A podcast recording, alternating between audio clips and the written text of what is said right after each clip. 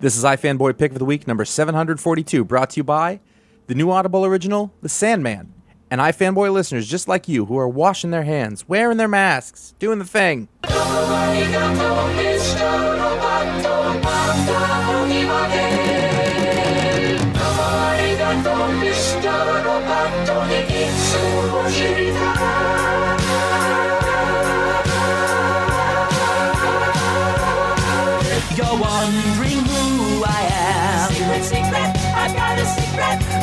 Secret. Machine or mannequin. Secret, secret, I've got a secret. With parts made in Japan. Secret, a You don't know that we did that live. and I was not prepared. that really came for me. Thank you, Styx. Welcome, hello to the pick of the. I was like, oh no, I can't take other. I can't take other shots at this. But uh, welcome to iFanboy Pick of the Week number seven hundred and forty-two. I'm Josh Flanagan. This is my co-host Conor Kilpatrick. Anything different freaks us out. Yeah, that's true. That's true. You do And one thing the same way for 15 years, Oh yeah. and then you, you go changing it up. It's all fucked up. Well, people had, I don't, did we do this on the air before? Or were we talking about how uh, we recently, I mean, relatively recently, we're like, you know, I started doing the show notes while I edited, and you were like, me too. Why did we not do that? That was stupidly long to figure out. It's been like 13, 14 yeah, it was like 13 years. Like, why don't I do the show notes while I'm editing? As opposed to after spending another two hours afterwards. I am Josh Flanagan. This is my co-host Conor Kilpatrick. Hi, not everyone. The swiftest. We're dumb. Not the oh yeah, not the sharpest hammer in the toolbox. We are I fanboy. Every week we read our stack of comics, and one of us picks the one they like the best, and we call that the pick of the week. We are going to talk about that book. We're going to talk about from uh, any other book that we had something enlightening to say about. We will talk about, and then there's listener mail if possible. There's a patron pick. Yep. There should be powers, which I just remembered is Yep. a thing I needed to think mm-hmm. about. Yep. And it should be a good time. We will talk about what happens in the books. So if you haven't read them, you could be spoiled. That's your warning. Conor, you had the pick. And look, it's a DC anthology. I read my books Wednesday and finished reading, and there wasn't like a jumps out in front of you, kicks you in the balls pick. There's a lot of books I really liked, but like there's a lot of books I was I, like, oh, I like this book a lot, but mm-hmm. there was like four or five books I really liked a lot that just, but dot mm-hmm. dot dot. I had one very clear. I was like, oh, that's that's the pick. We'll get to it. I'm curious. So then I slept on it, and I woke up the next morning, and I found myself thinking about a handful of the stories from this DC Cybernetic Summer number one 80 page giant. That DC's been doing these anthologies a lot lately, and they get interesting people to work on them. And now I'm not going to say this entire issue was great; it wasn't. But there were three really terrific stories in here, amongst a handful of good ones, and a couple of ones that weren't that great. But there was three really terrific ones, and I found myself the next day not thinking about other full issues, but thinking about these three short stories. So I thought, well, there you go. Did you read this, or is it all No. me? They do these for. They've been doing for you know like spring, winter, Christmas, holiday, Valentine's Day, Halloween, and I generally don't really like them. Mm-hmm. However, I really like the idea of them, and I really like that they're being done. Yeah. short stories are a great way to use comics. I just I'm just not super interested in them. So it's not going to be a super long discussion. First off, right out of the gate, your first story is Batman in Limits of Control, written by Corinna Bechko and Gabriel Hardman, drawn by Gabriel Hardman. And so this is, again, DC Cybernetic Summer. So each one of these stories has to do with robots or technology or cyborgs or the metal men. Some, there's always some robotic element to the story. So in this short story, and it's a short story, so you get right into the action. You don't get a lot of backstory. Batman is in space in one of his spaceships, and he is something weird is going on with the satellites up there. The space stations are all sort of combining into one entity, and he boards the ship and realizes it's Brother Eye, his old creation. This is definitely old continuity Batman. Brother Eye, his old creation, is sort of assimilating all of these satellites and spaceships. Brother Eye was a fourth world thing for some reason. I Right, but this if you call Batman and Brother Eye were together in the in the pre fifty two, that was that whole checkmate story and yeah, yeah, yeah. this is Gabriel Hardman getting to do space sci-fi with Batman, a character he really draws very well. And also, there's a really great comedic beat hmm. in this piece. Batman's in his giant space suit, and he's fighting off the drones in the space station, and he's trying to shut Brother Eye down, but he doesn't have they like he he can't access the the program to do so. He gets ejected from the suit. He can't shut down the thing anymore.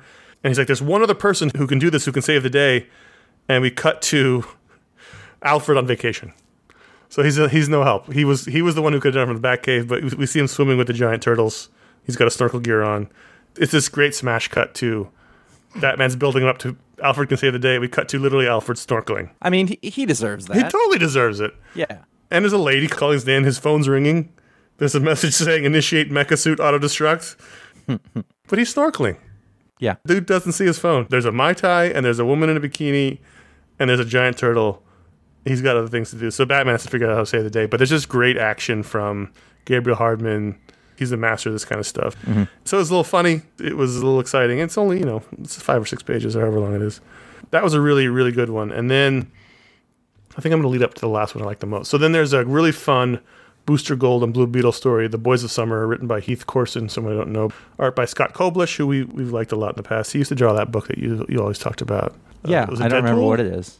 It was those Deadpool issues, those random Maybe Deadpool it was. Yeah, yeah, Like the like they'd have like in the middle Yeah. sort of connectors. Yeah. Like, like before that, there was like a Nicole Scott, Wonder Woman, and Platinum from Metalman story. That was fun. There was a David LaFuente drawn Josh Williamson Flash story, which looked great, but David LaFuente's art doesn't really help the new costume design. All these random sort of interesting pairings. But then the Booster Gold Blue Beetle story was a really fun time travel story in which, again, pre continuity, best buddies Blue Beetle and Booster Gold are going to the beach, but the beach is too crowded. So they get in Booster's time bubble to go back in time to a less crowded day which leads to this sort of cascading time travel event in which Blue Beetles and Booster Golds keep showing up at this beach at the same time, but from the different times in their lives. So you get like middle age mm-hmm. Blue Beetle and Booster Gold in, in really bad haircuts and facial hair, and then you get like oh, you know older men.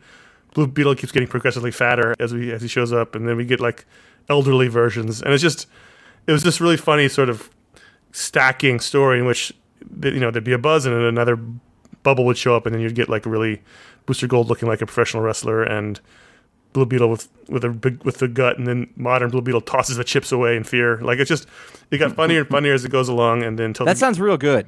it was funny and then Yeah. king shark shows up with a treasure box and they all sort of party on the beach it was a fun funny story the technology there would be would be the time travel element of it Nice. but the one that sort of blew me away that I wasn't expecting at all, I wasn't expecting anything at all, but the one that blew me away was Robot Man in Summer Bummer, written by Max Bemis, who we did, who did that Moon Knight run we really mm-hmm. liked, drawn by Greg Smallwood. And I almost sent you pages from this, Josh, to, to make sure you read it. But this was Oh, Greg Smallwood. this was incredibly good. This was Okay. sort of Robot Man's ennui as he tries to hang out with his old buddies who are not robots and not superheroes. and you know, their lifestyle doesn't really mesh with his lifestyle. And it's just all these really funny beats. It's almost like a vignette. They're at a club. He's not having fun. Some girl asks if he has Wi-Fi because the signal in here sucks. And then the gears switch up and they go hang out with the Metalman and Cyborg and Red Tornado and live his life with his buddy. And at one point, they're all super high, but like robot high, not like human high. And because they're, they're sucking down something, and like Cyborg and Red Tornado and, and Cliff are all plugged into this machine. It's like three guys around a giant bong. We're basically talking That's about weird. upgrades and, and God, if God exists. And it made me laugh. It was fucking gorgeous. Greg Smallwood is He he's Incredibly one of those people that if I see his name, I if I don't read it, I look at it. Like he's that good. And then they end the, end the end the story going to the comic shop, and it says a, a summer without comics ain't no summer at all. Three great short stories, and there's a couple of good ones in there. Who's the cover? Is that uh, cover by Dan Mora and Tamra Bonvillain? He did the the Klaus books, and Yep. it's a did. great cover. And those three stories really like the next day I was thinking about all three of them. Tell you something, Red Tornado with a bunch of camping shit strapped to his back is pretty great. That was a good one too. Red Tornado in summer camp with his family, Stephanie Phillips and Layla DeLuca, Jordie Bellaire. Mm-hmm. His family's going camping, and they keep trying to get him to pay attention, but the Justice League keeps signaling him, and there's crises. It's you know the center superhero story, but it was fun. Yeah. It was a fun issue. These anthologies aren't always 100% great, but I can't rem- remember the last time I was like, wow, that was really a really good short story. And there was three of them. I love that. Yeah, but you oh, should definitely good. read that Max Bemis Greg Smallwood one, Will do. if only for the art. It's Max Bemis is really good too. He needs to do some more stuff. This was a good one. This was one of the better ones. Awesome. Yeah, I really liked it. I mean, there were other really good books. I really liked Amazing Spider-Man 45, Nick Spencer, with the first appearance by Mark Bagley in this run with Spencer. I believe. Yeah, I was I was like, oh, ok- okay, we're doing this. All right, but it wasn't, wasn't bad. It was a pretty good Bagley. It was good Bagley. say what you will, it feels comfortable. Mm-hmm. I also want to mention the cover, Yeah. which I really liked a lot. So, the, I mean, the only bit about this was that there was the the Sin Eater special issue before, which I Mm. wasn't. I kept going. Is this a regular Amazing Spider-Man issue? And it may, it almost way have well have been. Yep. But I think it actually took place bef- after this one I don't know. I, because it, I- it, it came up from out of nowhere because you had Spider-Man in the back of um, Overdrive's car. And I was like, where the hell did this come from? And I just sort of went with it. And then in this one, we saw why he showed up. And I was like, that's a weird choice, publishing wise. You know, I got, I got through it. I'm fine. Like, I thought it was pretty good. But I, I was really looking forward to this a lot of times. And the one part about this run that I don't love is the, whatever, the, the menacing. yeah, That's the least interesting part about this whole thing, which you know. that bug creature has been there the whole time in the background. I know. And, and I, I like, the more I learn, the less interested I am. Sure. So, but it's kind of also getting it's getting a little serious and less fun, and I don't like I don't like that as much. Well, so first of all, I remember reading those Sin Eater comics in the Mm-hmm. 80s. yeah, I didn't, so that also make a difference. Who killed Jean DeWolff, black suited Spider Man. It was fun to see the you know the flashbacks to black suited Spider Man. It, it had some impact on me. The thing is, like, I don't remember as a kid being that blown away by Sin Eater, but I remember reading of it, reading the mm-hmm. stories. You know, Jean DeWolff was a major character in the book for Spider Man, so her being killed was a big deal at the time. I don't know. Like I liked this, but it felt like kind of a weird overview. Like it felt like we weren't almost in the story yet. It's almost like because the first half of the not half, but the first part of the book is like almost setting up the status quo again. Like Peter's, you know, moping around because MJ hasn't come back from LA, and so we, there's a lot of pages of him sort of recapping where he's been emotionally. Which I get mm-hmm. if they're trying to make this like a jumping on point, but for me, it felt like I, it didn't really get into the story until we got to page like 12. And that's a lot of real estate in a 20 page comic. Yeah, yeah.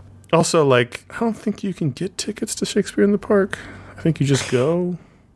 You know what's funny is that I just read because I was I've been reading the the Robert Moses book the or the book about Robert the Power Broker by Robert Caro, and they it was this long portion about Shakespeare in the Park and why it was like really successful and then got fucked up completely, and then this showed up immediately. Oh, it, it's still, I mean, when I lived in New York, it, Well, he almost killed it out of pride. oh, sure. He actually liked it. It's just free, and I think you just go and it's like first come, first serve if you can get in. I don't think, you, I don't think you can order tickets for it. Yeah, I don't. And I know. grew up there. I don't, I grew up like four blocks from the theater. I don't, Did you do it? Yeah, I never did yeah, it. yeah. Oh, okay, yeah. I saw the Seagull with Kevin Kline and Meryl Streep and Natalie Portman. Were you old enough to appreciate? It? Yeah, I was that? out of college. I was in my 20s.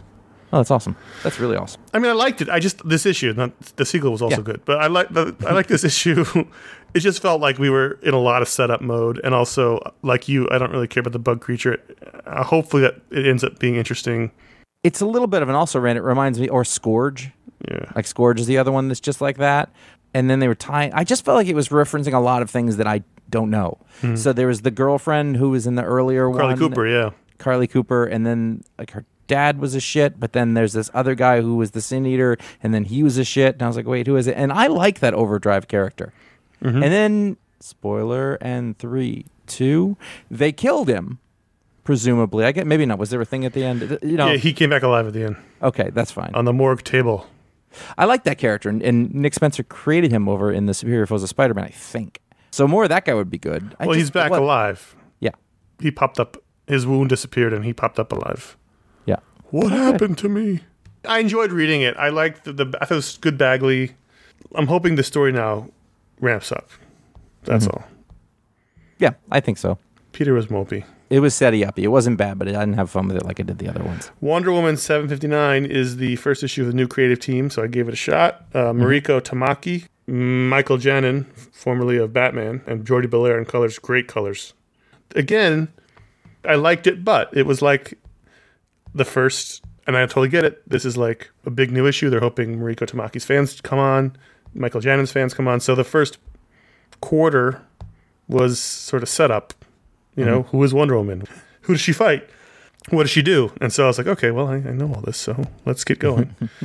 it was fun. She moves into a new apartment. She's got a precocious young neighbor who has a bunny pet, and they go to the store to buy furniture because Wonder Woman has no furniture, and she prevents a grisly death when a woman is possessed in, in her SUV full of kids to drive a car into a truck. She saves the day, and we find out that someone is possessing people, and turns out it's Max Lord. Now, let me say this this is clearly the movie influence. Maxwell Lord has never been called Max Lord, to my knowledge, in the comic books. He's been called Maxwell or Maxie by Booster mm-hmm. Gold or Blue Beetle. No one's ever called him Max Lord. Now, I assume the movie people thought Maxwell was too dumb and are calling that character who is in the next Wonder Woman movie, should it ever come out, Max Lord. Mm. And so now in the comics, suddenly he is Max Lord. And I, mm. I was like, oh, fuck that. I don't know if it's the case of the Joker thing, but you know, I feel like Maxwell Lord is, you know, the thing. He is Wonder Woman's Joker. Yeah. like if you take away the Greek god characters Mm-hmm. of the non-god characters, you know, there's Cheetah, who was sort of like her perennial, Yeah. you know, Nemesis. opposite, who was also in the film, and then Maxwell Lord they built up ever since she killed him way back Right. in whatever story that was. It just bugged me that they call him Max Lord, and I get it. No one cares but me. But I, you know, no, I read Maxwell Lord for the first time in 1980, you know, or whatever that was when I read the first Justice League book with Keith Giffen, you know, when he was first introduced. That was so he's been around my 35 years for me. Mm-hmm. So when they start suddenly start calling him Max, I'm like, oh, fuck all of you. Mm-hmm, mm-hmm. But it looked really good. The, the Michael Janin art was good, and the story was intriguing. I, I liked it. Again, but dot dot dot. Mariko Tamaki did. First thing I recognized was Skim from 2008. Mm-hmm. Did some Tomb Raider books. Did X23. Did Supergirl. So there's and did some She Hulk for a bit. She Hulk's always good. Boy, you read a lot of books I didn't read.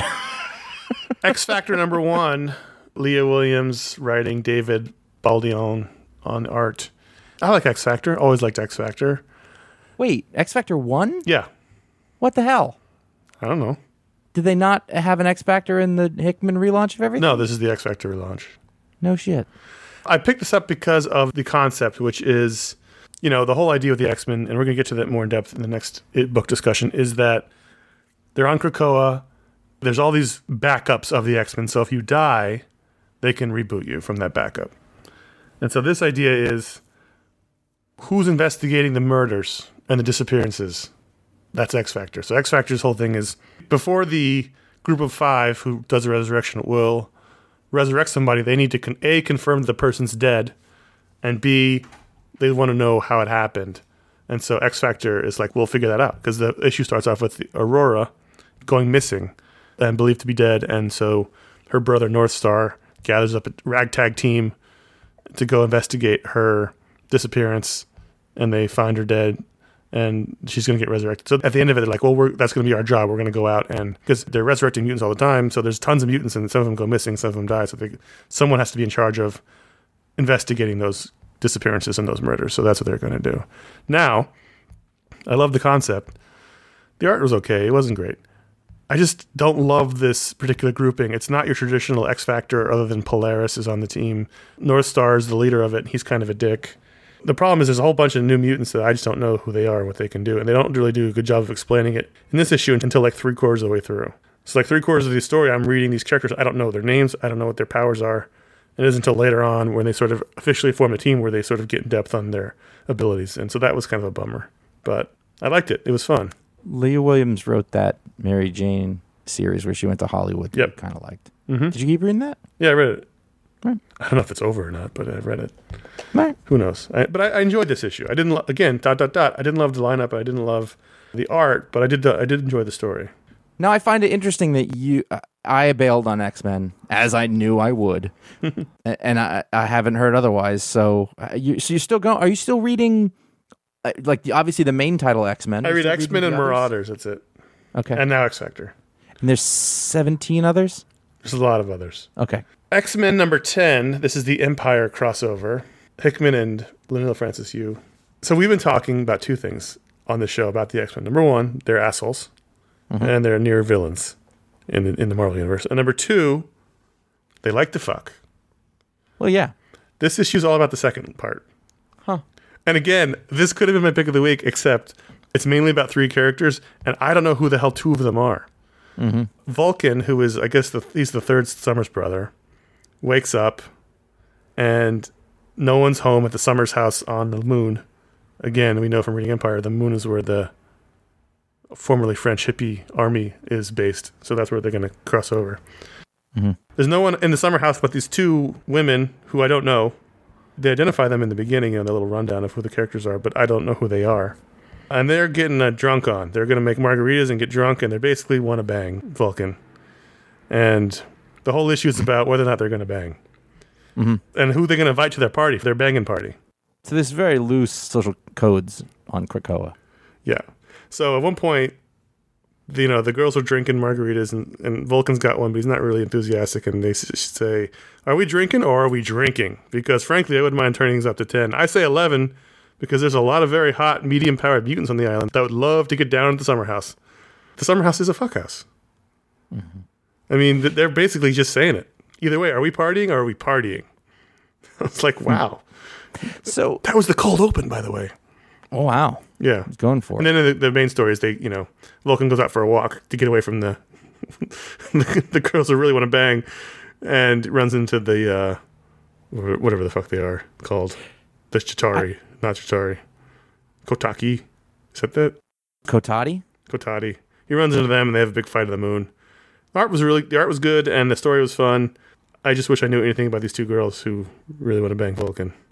We've been saying that Krakoa and Set was like a big, you know, spring break party, but this particular house, the summer house, where in which the the thruple of Cyclops, Jean Grey, and Wolverine with their connecting rooms live, seems to be the sex house, Uh huh. and that's where people go. Let me ask you this as we back up a little bit Yeah. because I've walked away.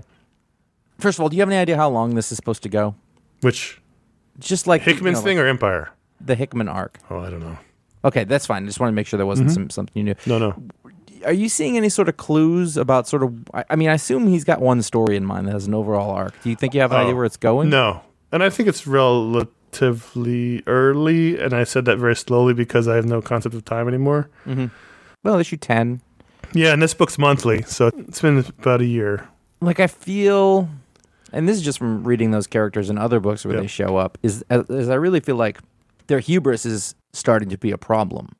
I just don't know. Like what I'm wondering, like, is the story going to be that they're going to have a comeuppance? Well, I think it has to be. There's there's got to be a schism. We've already seen that in other issues of other comics. I've, I've been reading the one shots. The Magneto one a few weeks ago featured like Magneto building a separate dwelling in in another part of the world for Emma. Like they're already starting to splinter a little bit. Black King's been doing his own machinations. He's the one that killed Kitty Pryde. The moment in the beginning, kumbaya moment, we have Krakoa, we're all going to live on, in, in peace and, and orgies together, mm-hmm. has sort of fallen apart a little bit already. I don't know where he's going with it, but clearly we're, we're, we're sort of in the second act of things starting to split. What's- it's interesting if if that because that seems like the most obvious thing, mm-hmm. and you know, good storytellers probably not going to do the most obvious Right. thing, but you never know. And it starts, you know, with you know, we're the future Charles, not we're the future, not them. Right. Basically, which is the whole thing, and and they kind of s- swing their big dicks around, and this is how it is, and everybody goes, okay, and that doesn't necessarily make them look good. It makes them look like ballers. Don't get me wrong. Sure. literally and figuratively Right. Yeah. Yeah. You're not wrong. and then it's like so then the next step would be like they're falling apart and how do they fix it but then they can't become pariahs so it must be that like we've got to do we got to do this we have to do this in a better way I, that's the only thing i could think of. Well, we'll, otherwise- we'll see. Who knows? I mean, we everyone is rehabilitatable. You know, Yeah. we, we rehabilitated Tony Stark and Reed Richards after Civil War, so Mm-hmm. anything's possible. I I am enjoying it for the most part. I mean, I'm not reading all the books, but I am really liking this particular bizarre and it's bizarre take on the X Men. yeah I'd, I'd say that's the strength of it so Yeah. far but eventually that It has to go somewhere, and I think it will. Yeah. Hickman does long form storytelling. He tells these epic tales that they don't always work, but he, he has a story in mind. He doesn't just tell things. He's an intricate structure guy. So if, if it Sure. eventually it'll go somewhere, whether whether or not that's good or not, we'll find out. but he i mean i have no doubt that he knows exactly where it's going to go you know oh yeah, he has a chart and it's in circles. Literally same sentence was about to come out of my mouth We're going to take a quick break in a second, but I'm really interested to know which of the next three books we're talking about, or four books, is your pick of the week. So I'm very Yeah. excited. It's a very exciting thing. But in the meantime, let's have a quick word from our sponsor. The year was 1916. Roderick Burgess conceived a plan. He would capture death. You, you are death. It's him! He's back! The Sandman's a fairy story. He's back, John. Dream of the endless. Greetings to you, Lucifer Morningstar. Hello, Dream. I have shown him fear in a handful of dust. The Sandman. Only from Audible in association with DC. Just close your eyes and listen. Listen to the new Audible original, The Sandman, based on the best selling DC graphic novels written by Neil Gaiman, adapted and directed by Dirk Maggs. Hailed by the Los Angeles Times Magazine as the greatest epic in the history of comic books, this audio adaptation is decades in the making. Starring James McAvoy in the title role, follow the Morpheus the Dream Lord as he's pulled from the dream realm and imprisoned on Earth. When he finally escapes, he must restore his power to rebuild his domain. And that's just the start. Featuring a powerhouse ensemble cast including Riz Ahmed, Kat Dennings, Michael Sheen, and more. In your wildest dreams, you've never heard anything like this. Listen now, only on audible.com slash Sandman. You think in in all the audio stuff that's going to be coming out like in six months no that everybody TV? had to record at home will just sound terrible? Not Neil Gaiman. He never No. sounds terrible. No, he he could talk into like a i- iPhone one mic. You'd be like that. I feel good. That's soothing. Just feels That's nice. very relaxed.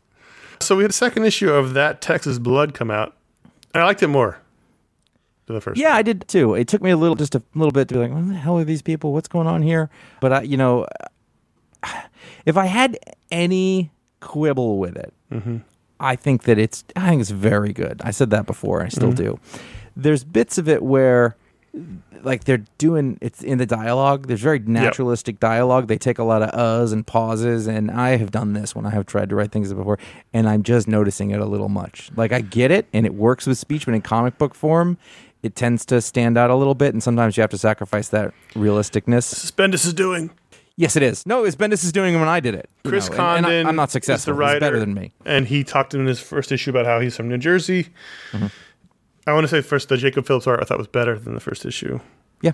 So in this issue, it's not exactly a continuation, although it kind of is. It, it's a continuation of the first issue, in which Mm-hmm. in the first end of the first issue there was a guy who was murdered.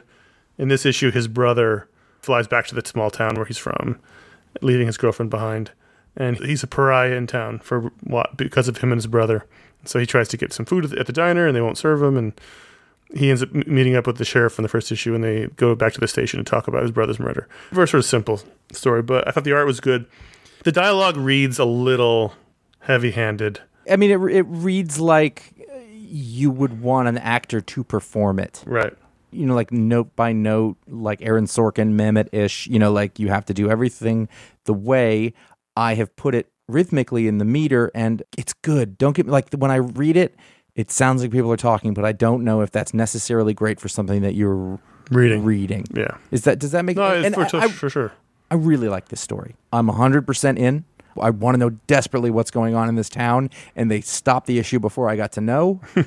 and you know, the the scene in the diner was sort of unexpected and really interesting. You know, and the the scene in the hotel before that led into it. I love the sheriff character a whole lot. I want to I want to walk around with him all day and watch him build model airplanes in the middle of the night. I want all of that Yeah.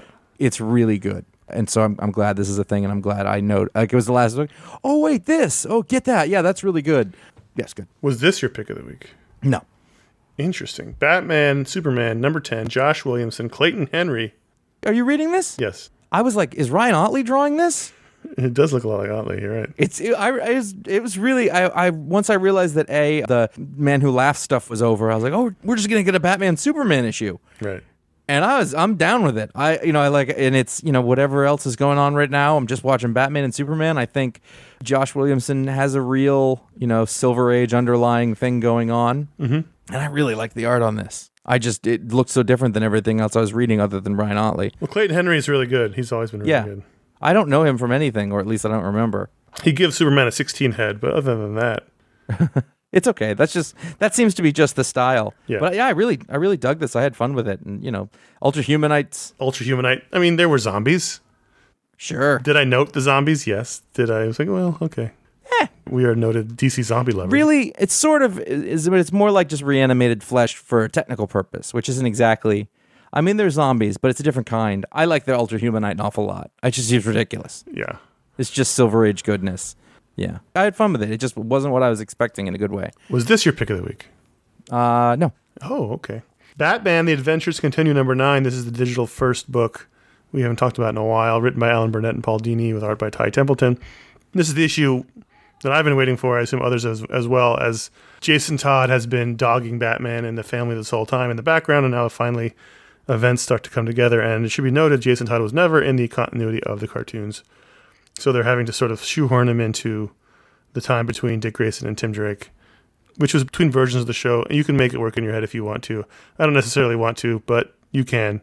And what's notable about it is it's not pre-crisis origin Jason. It's not post-crisis origin Jason. It's a whole new Jason Todd origin in which his brother was a member of a gang. He was the, the newest member. They made him the newest member wear a red hood, and he was the lookout. He ended up dying on a job. Jason goes and beats up the gang. Batman comes across that, sees this kid spunk, and mm-hmm. decides to bring him in to the fold and join the team. And so we we get a little bit of that here. It's just notable that we've, if you're a Batman the animated series fan, this is how they're shoehorning in the Jason Todd with light brown hair. So somehow at some point his hair gets darker. Jason Todd with the light brown hair. It was fine. I've been waiting for this issue. The other issues have been okay up to this point, but I'm just waiting to see how they're trying to make this work. Yeah, I wasn't sure if you were still reading any of this. So. It's something where I always forget because it doesn't come out Yeah. like till like Thursday. Mhm. Um, if I don't, if I happen to look at the app, I go, "Oh, right, that's out." Yeah. I think I didn't read it yesterday because it came out today. I'm just Yeah. flipping through it now. So that would be hard to keep on the show for that reason. But they're fun. They're short. You know. Yeah, they're they're they're bite sized. It's not bad. It's half an Yeah. issue length. Those are the books we wanted to talk about, but if you go to patreon.com slash ifanboy, you can vote and add a book to the rundown. And this week it was a blowout as Hedra, the one shot just called Hedra by Jesse Lonergan, is out from Image Comics. It's technically an image number one, although it's not number one, but technically is. This was very interesting. And I liked it very Five much. stars. I see. This is another. I liked it, but dot mm-hmm. dot dot. Like I was really into about three quarters of the way through, and then I sort of lost. I got a little muddled in the storytelling because it's entirely silent. It reminded me a lot of Prophet in that way that they would he, they would occasionally tell stories that way with the with the like the infographics and things. But at a certain point, I sort of lost the thread of what was happening. But I really liked it. I thought the art was incredible. I thought the storytelling was really strong. I liked the Yeah, I mean- imagination of it. I liked it a lot. I had no idea what it was going to be. I saw it was 56 pages, and like when I got started, I was like, "All right, this is an and, and this is an intro." And then after a little bit, I thought, "Oh, it's just going to be like this." Right. And then I kind of got into it because they kind of got into it. Like it was just, I'm trying. There's something very specifically that this reminded me of. It's almost, it's almost like a little bit of Jimmy Corrigan in here. Maybe that's what I'm thinking of.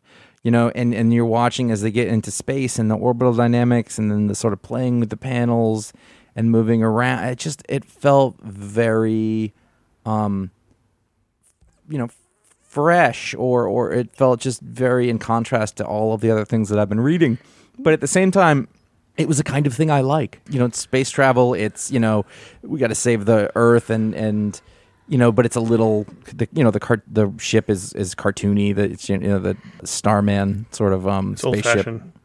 Yeah, you know, space bubble helmet, you know, but like a, a very distinctive visual style going on, very graphic, very geometric all at the same time, but not sort of hanging on one thing or another. But every page has some thought to it. Every page has a specific kind of motion that is communicated by the design and by the shapes. So you kind of when you turn the page, you kind of know what it's going to be about instantly, you know, and then you can follow it in intricacy, or you can back up and sort of say, see the one movement.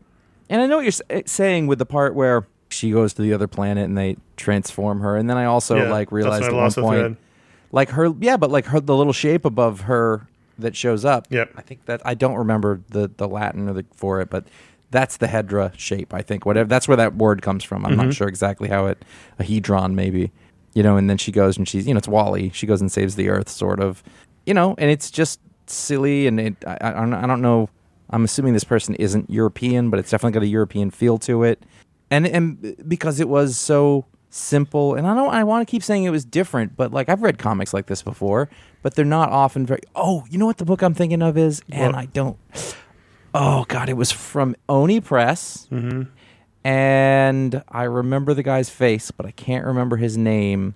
And it was all about a birth and he I don't remember the name of it. I'm sorry. And it was done in like 16 panel grids the whole thing.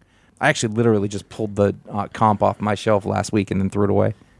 But it's gone now because I took the trash out. So that's not good. One life, one. Oh, the guy wrote DC Comics for a little while. Anyway, I'll think of it or I'll put it. No, we'll, we'll get to it later. Maybe somebody can, can tell me. But it, it, it sort of reminded me of that. That didn't have any dialogue and it was a lot of little tiny panels. You know, I like the color palette. You know, and and It was a beautiful book.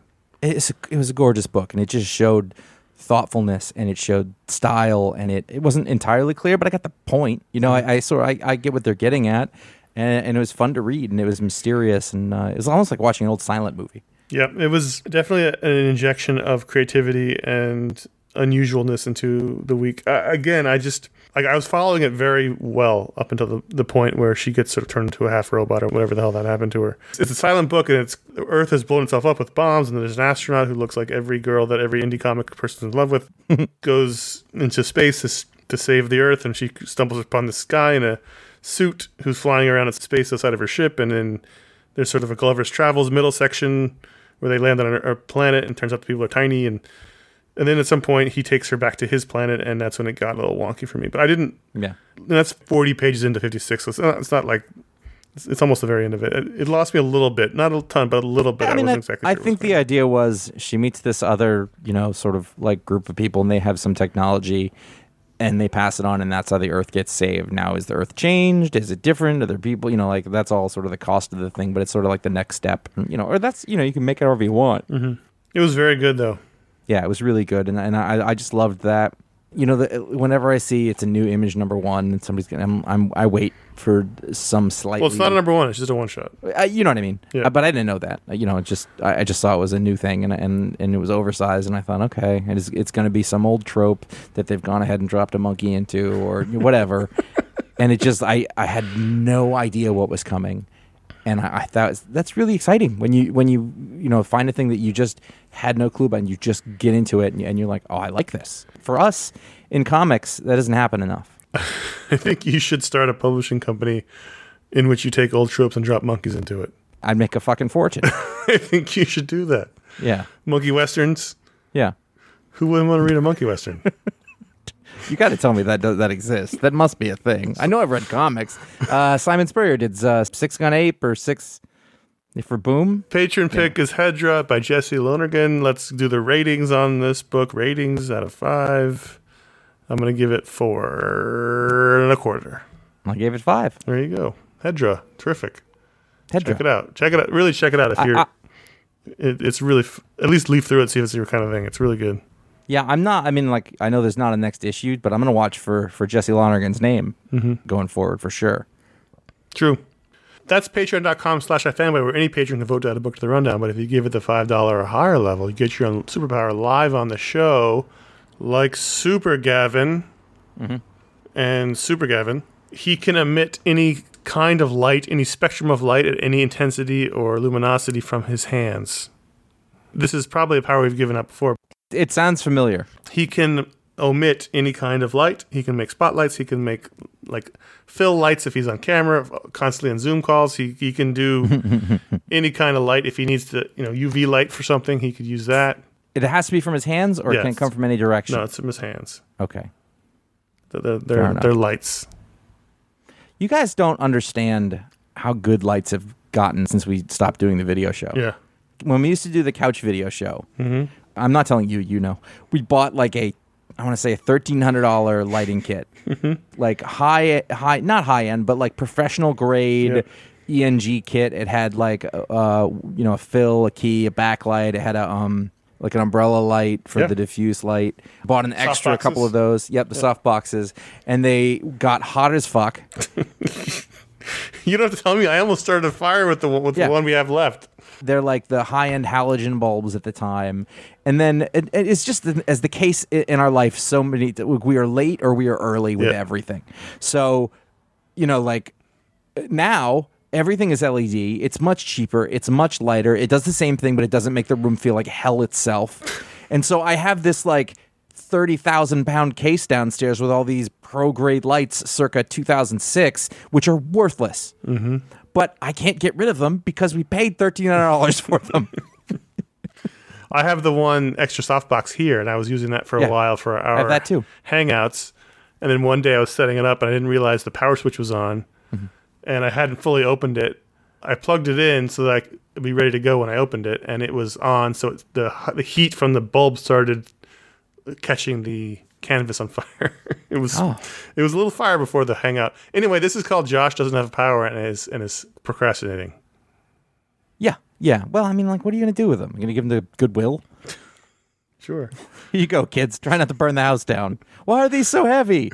Like, you could not touch the metal part. No, it's too hot. It would, Let it would cool kill down. you. Cool and down. then you know, like we started doing this podcast really early, which was good. And then we went and we did our we did our show before there were YouTubers. We had stopped, and then people were like, "Hey, you know, it might be a good idea if we watch regular long form shows on the internet." And we're, "Come on!" or or there's or there's college where we the literal last class of video people to ever use three quarter inch tapes. Jesus Christ. Sorry. Sorry. I apologize. So next up, David Bottazzi, Mm-hmm. or if I like, if you want to put the T in there, the Bottazzi, depending on how you want to go. And I, you know, I did a hand gesture when I said that. Of course. Right? Bottazzi. He can adjust any film or television program that you are watching by the the date. What does that so mean? if your movie is set in 1955, Whoa. he can move it forward or backwards, and it will become a different kind of period piece. But it's the same actors, uh, same, story, same script. same characters, same actors, but everything is adjusted for the time in which it was in. Clothing, sets, all that stuff. Interesting. Yeah, I can go anywhere. So you can watch Gangs of New York 2008. So the script would have to change because the story wouldn't be the same for Gangs. of Yeah, yeah, no, I mean, like the story is the same. So the script's not the same. The essential story is the same, but the details would Yes. change. Okay. Yeah, uh, the, the, it's the fine details I are see. adjusted for the time period in which the movie takes place. I see. I see. And you can do that with any film or television show. What were you just watching? Don't know. It started off when you said add monkeys to things, and I was like, "That's too simple." You should And have then just had to like- have Mad Monkeys. I was my first, and then as we talked for a while, it changed into that. Patreon.com slash iFanboy. That's how it works. And that's how you get Like, your take. Full Metal Jacket and move it into like 1776. Okay. That's a great movie. It could be. Maybe Yeah. it's not permanent. You're like that doesn't change. It just means the one you're watching. You want to go see movies over at over at David's house? They're trippy. Yeah. Also, killer sound system, David. Way to go. If you like, if you like what just happened, uh, if you want to be part of it, the reason that happened for those folks was because they came to patreon.com slash ifanboy and they donated at uh, over $5 a month at that level and they got on the list, which is not nearly as long as it used to be. So if you're thinking, oh, I want mine, but I don't want to wait that long, it's probably a pretty good time to get on there. We also have a new stretch goal. If we uh, hit the next stretch goal, we will be introducing the GI Joe Corner show into our suite of podcast. Which um, my wife is like, "You're fucking doing a show all the time." I, like, I know, and I want them to donate more, but I also don't. Uh, What is that going to be? How often will it come out? Hopefully, we'll never have to know. But also, you know, it'd be cool if we did. We did the GI Joe corners during the early quarantine shows uh, to fill time, uh, and and some It'll like come out once a didn't. fortnight. I'm. That might be too often. I don't know what a Um, fortnight is. It's really? Isn't it two weeks? Yeah, it's two weeks. Yeah. I do know. It seems like the kind of thing you'd know. I did know. I just Yeah, forgot. I, that makes that makes more sense. So go over to patreon.com slash ifanboy if if you would like, if you if you're able to and want to support the show, that's that's where to do it. There are many different ways you can do that there. And many other places. You can go to the, the shirt and sundries store over at ifanboy.threadless.com. There are eight designs currently available. I am seeing a lot of folks post pictures of those masks out there. Yep. And that's really cool. I like that. There's t-shirts. There's other things. There's we. There, someone did get a bath mat at least once. I, I'm pretty sure I couldn't get away with it, but um, I thought about it. It's my bath mat. Yeah. You can also, if you don't want to deal with any of that rigmarole, get over to ifanboy.com slash support. You'll find a direct link for PayPal. You know, you might still have a PayPal account. I use PayPal all the time. I love it. That's not an endorsement. It's just it's just a thing because I don't have to get up and get my credit card. You could just uh, drop something in the tip jar. You could say, you know what, I like you this much, and it's like eight bucks. Really? All right. I mean, we thank That you. sounds for it. right though. Yeah, no, that, I think I think if you know, like in uh, in the Avengers, you know, like I love you three thousand, like I love you eight. Yeah. And yeah, actually, that does sound good. Uh, finally, get over to ifanboy.com slash Amazon. Links to buy books for Booksplode are there to get to Amazon. There's a general link to go over there. I think we should do a show that comes out based on the cycles of the moon, the lunar cycles. Yeah, yeah, Yeah. a lycanthropic kind of thing. Yeah, just you know, only comes out when there's a full moon. It's fine. Will we talk about astrology? Maybe. Okay. Let's do a quick email. This is an email from Stew W, who's been waiting a long time to get his email answered. So we thought we'd do it. I understand that he doesn't need to advertise. Stew W says, "Hello, new patron here, but I have Thank a you. question I've been thinking of since the original Two Jamokes era. It's sort of for the Josh Art Corner in that it deals with visuals or the absence thereof. Superheroes as a genre have long been the biggest chunk of the comics market, and now superheroes dominate cinema blockbusters. And there are so many superhero TV shows I've lost track. But superheroes and prose text never really took off. They don't show up on bestseller lists the same way they show up in other media. Ten years ago or so, there seemed to be an attempt in publishing, led by Austin Grossman's very good Soon I Will Be Invincible. They relaunched George R. R. Martin's Wild Cards, and more examples that would make this email even longer, but none of them took to the top sales charts. They still publish some series, but none that are cultural phenomenons. As an aside, with Martin so hot and superheroes dominant, why hasn't there been a Wild Cards adaptation? Have you ever read superhero prose? Why do you think art and visuals is so important to the genre? I also don't think superheroes are a genre, but that's just me. Yeah. They're a character type. Yeah. fit Well, that, that could go. genre. Yeah, That's just me. It's. I'm not going to die on that fine. hill. I think it could go either way, but I, I think however you phrase it, the question, the question has merit. I, you know, it might be, I don't know, it might be habit. Uh, For me, me personally, I actually am not into so much of the other superhero stuff because I get so much of it in comics, and I get so much of it in comics because that's where all the big talent ends up working on superheroes. And so when I go to watch a different thing, I kind of don't want more superheroes. Now I am, I don't believe I'm typical of of a lot of comic book slash superhero readers. oh, God, no. No, I know. Yeah, no, exactly. You are atypical. Yeah, no, I, I recognize that. But you know, do, why does it need to have visuals that go along with it? I don't I know. think it does. I think that's part of the answer is superheroes are a spectacle. And I've read many superhero novels and liked them, but I think hmm. for most people it, there's a certain spectacle of what you're seeing and you, and you need to see it in some way either on the page or on the screen and it's just hard. You know novels do a lot of things well and a lot of things better than anything other medium but visual spectacle they can't do it all and it's all about your imagination. And you know maybe for some people and it doesn't you know that doesn't necessarily make sense. Like fantasy is big in fiction but and it's also spectacle but i don't know. And i just talked myself out of that whole argument. I, I mean, a book's a good story is a good story is a good story. soon i will be invincible was terrific. And that was more than 10 years ago. That was like 15 years ago. Didn't Kavalier and Clay win a? yeah but that wasn't about superheroes. That was about cre- the creation of superheroes. I know, but you know, it was about artists. I mean fair enough. You know, what, can I can I tell you a deep a deep dark secret? yeah. Oh, it must have been 10 years ago now, maybe a little less.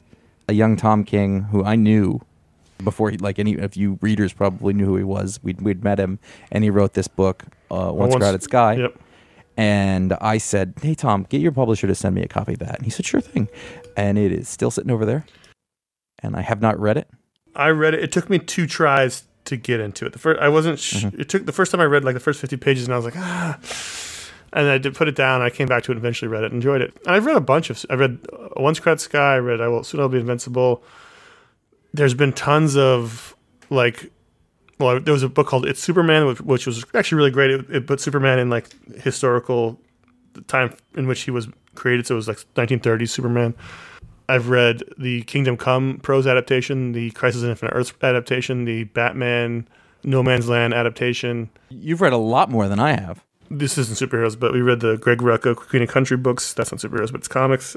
Death Superman adaptation. Like, there's been a bunch of. For a while, DC was like turning all their big events into novels, and I always I read them all.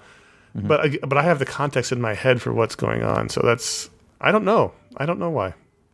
I, I mean, I can't say, like, I don't know if it's just me, but like when I read a novel, I tend to read certain kinds of things. I, I tend to read, I read a lot of nonfiction in mm-hmm. my novels.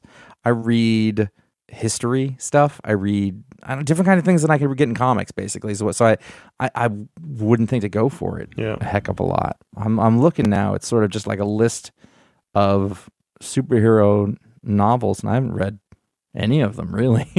Right. I cannot imagine being like, "Oh, look, a Daredevil prose novel. I got to get into that." I, I wouldn't. I wouldn't do it. Right. Yeah, it's weird, and I I, I think it's got to come down to the public's need for the spectacle. Like mm-hmm. things like sci-fi and fantasy have a long tradition in prose form, And so there's a cultural acceptance to that. And the fact that the, the tradition's so long they existed before they were able to adequately transfer those ideas onto screens, you know, in the 50s mm-hmm. and 60s. You know, I just feel like the public's, I want to say discovery of superheroes, but f- kind of Well, the the sort of widespread comes along at a love. time in which they can go to the movies and see it in Yes. full CinemaScope Technicolor and and you don't really you just can't get that in novels. And since you can't get a lot of those people to go read the comics, Right. then taking them not even one step further, but a couple steps further and being like, read the prose of this. But like to to be fair, like in my mind, because I just saw there was a Daredevil, a Daredevil novel, and I just thought, I'd really, if I was going to read Daredevil, I just want to read comics because Right. such a large part of that is Frank Miller, John Romita Jr. It- you know, like right. if I'm gonna read superheroes, I'm gonna I'm gonna read it in the format it was best. You know, that that was not quite designed for it, but the the thing that really It is interesting. it is. It's really interesting. They dominate everything else.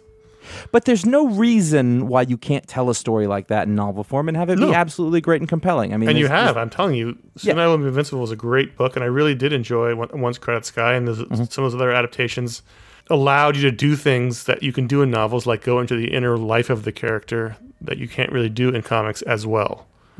Yeah, yeah. You can do it in comics, but it's super boring in comic form.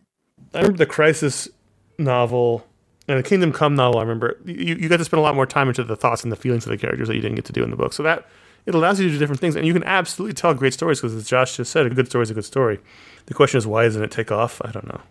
Yeah, I mean, but Why don't know, the comics take off? Yeah, I mean, that's.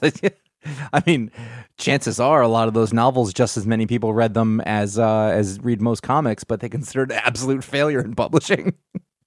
we only sold five thousand copies. Over at Simon and Schuster, they're like, "Oh, it's a disaster." Over at Image, they're like, "My God, we can pay the rent." I'm actually pretty sure 5,000 gets you on the bestseller list. Yeah, I, I know. I'm just Contact at ifanboy.com. Stew wrote in, and that's a good question, and we don't have an answer, but it was fun to, to noodle around in our heads about it. sure. So thanks for writing in. Hey, uh, if you're listening to this, then that means on the week it comes out, then that means that last week I released an episode of iFanboys Talksplode, speaking with uh, artist cartoonist Steve Lieber, who I will describe as an old pro, and I don't mean old as in terms of age, but just he's a guy who came up with a, a different group of artists than you know. He like he was taught. It was really interesting. He was taught by guys at the Kubert School from like the 50s Right.